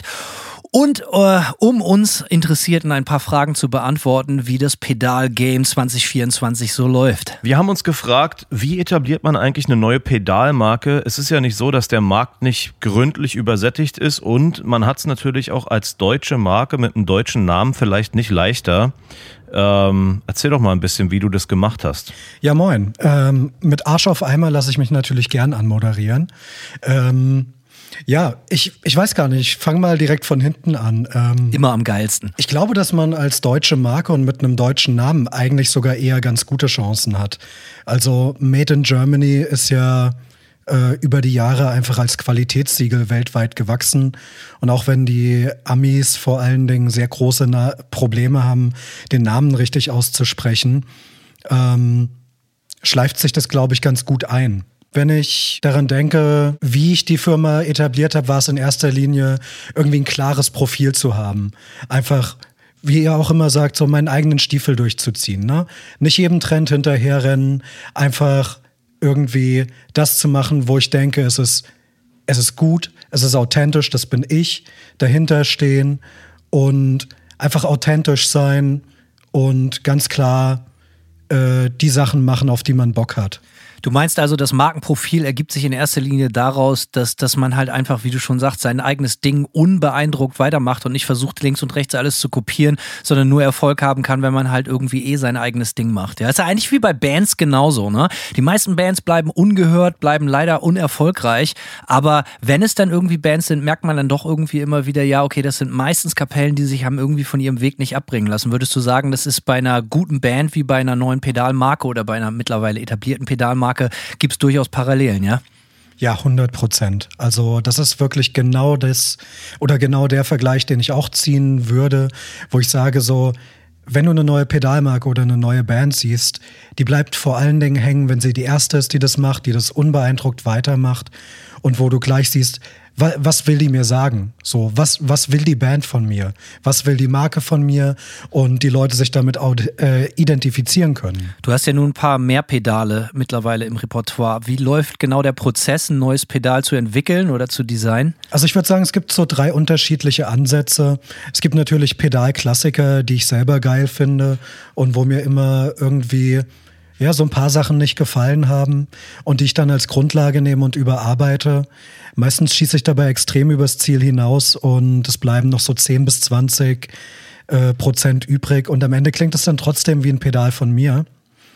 Ähm, der zweite Ansatz wäre ein Problemlöser. Da ist quasi das Noise-Skate vor allen Dingen hergekommen. Ne?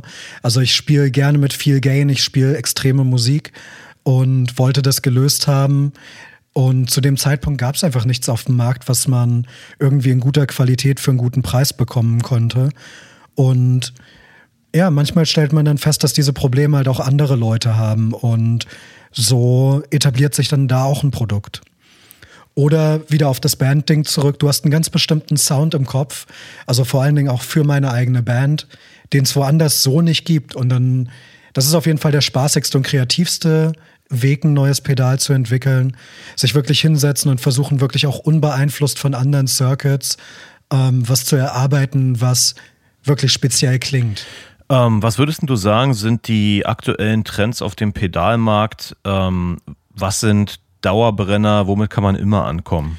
Ähm, Dauerbrenner sind Zerren. Also immer wieder, ich, ich bin selber so ein bisschen genervt davon, muss ich ganz ehrlich sagen. Ähm, also wie ihr wisst, Lichtler macht relativ viel Verzerrer und Sachen für die harte Ecke, aber es gibt einfach an jeder Ecke Tausende davon. Aber es geht einfach gut. Das sind auch das, wo die Leute immer Verbesserungspotenzial sehen. Ähm, sonst irgendwie Trends.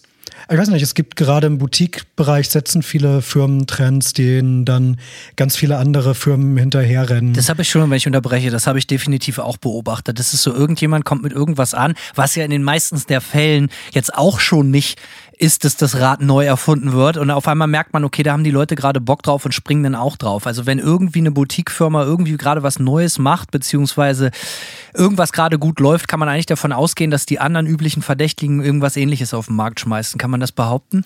Ja, voll. Also ich glaube, so ein Paradebeispiel ist das Live-Pedal von EQD.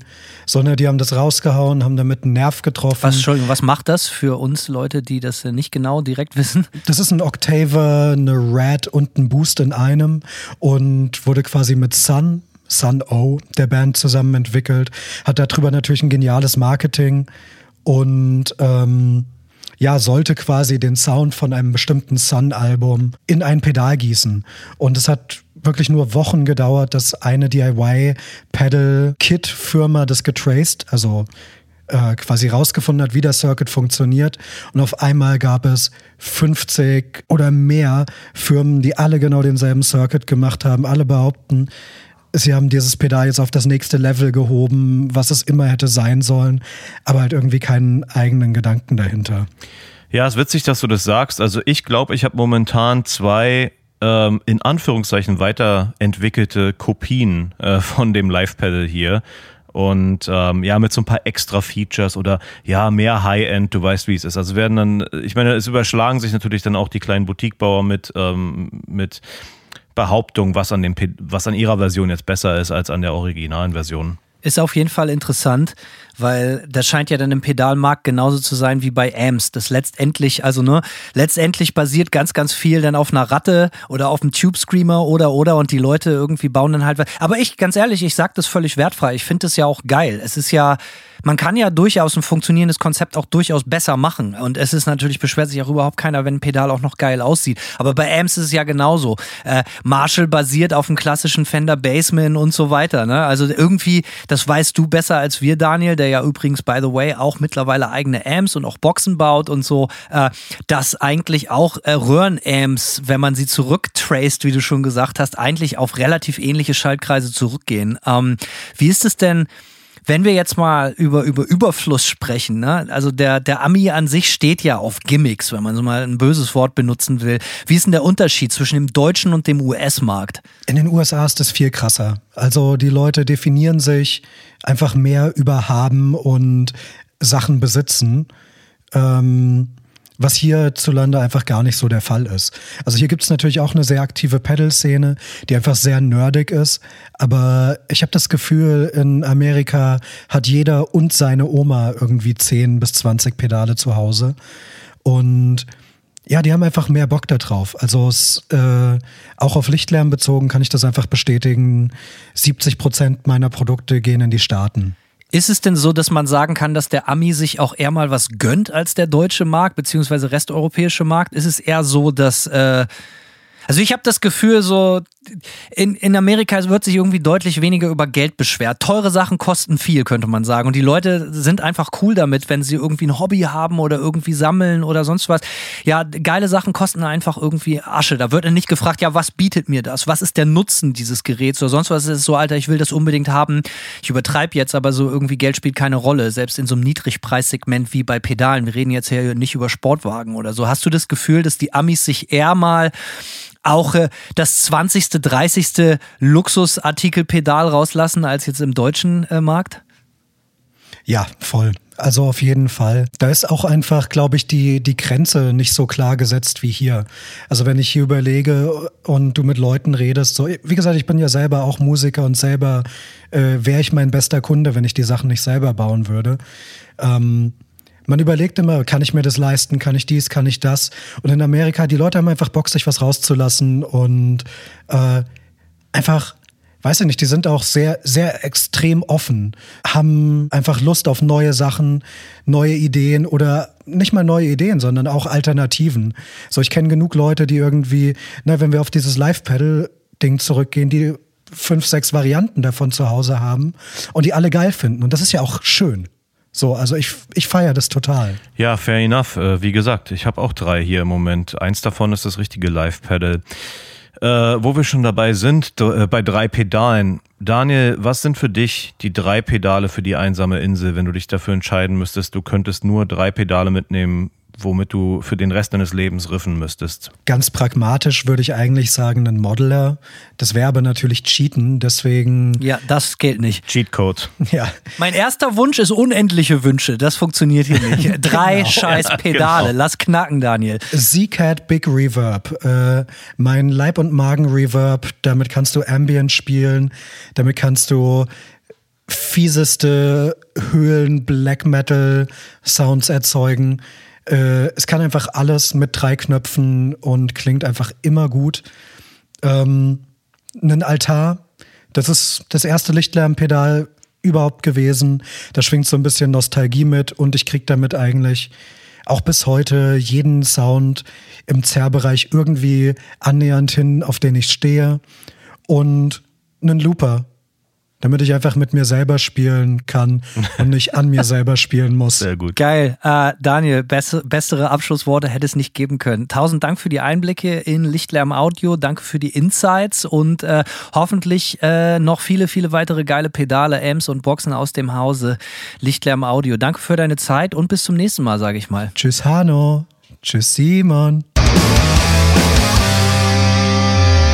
Wir haben uns jetzt so verausgabt mit Pedalen. Wir gehen jetzt erstmal alle schön in den Swimmingpool voller Effektpedale. Pedalbad.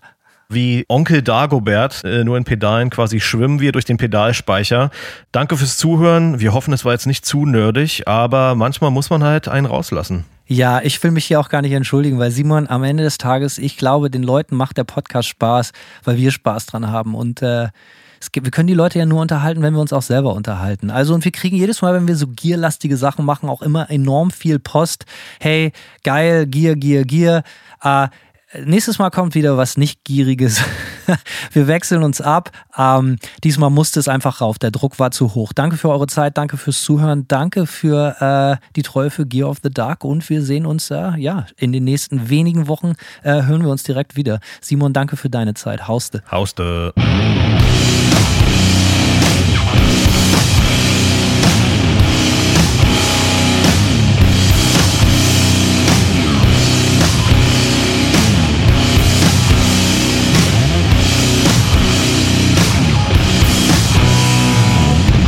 Serve one master.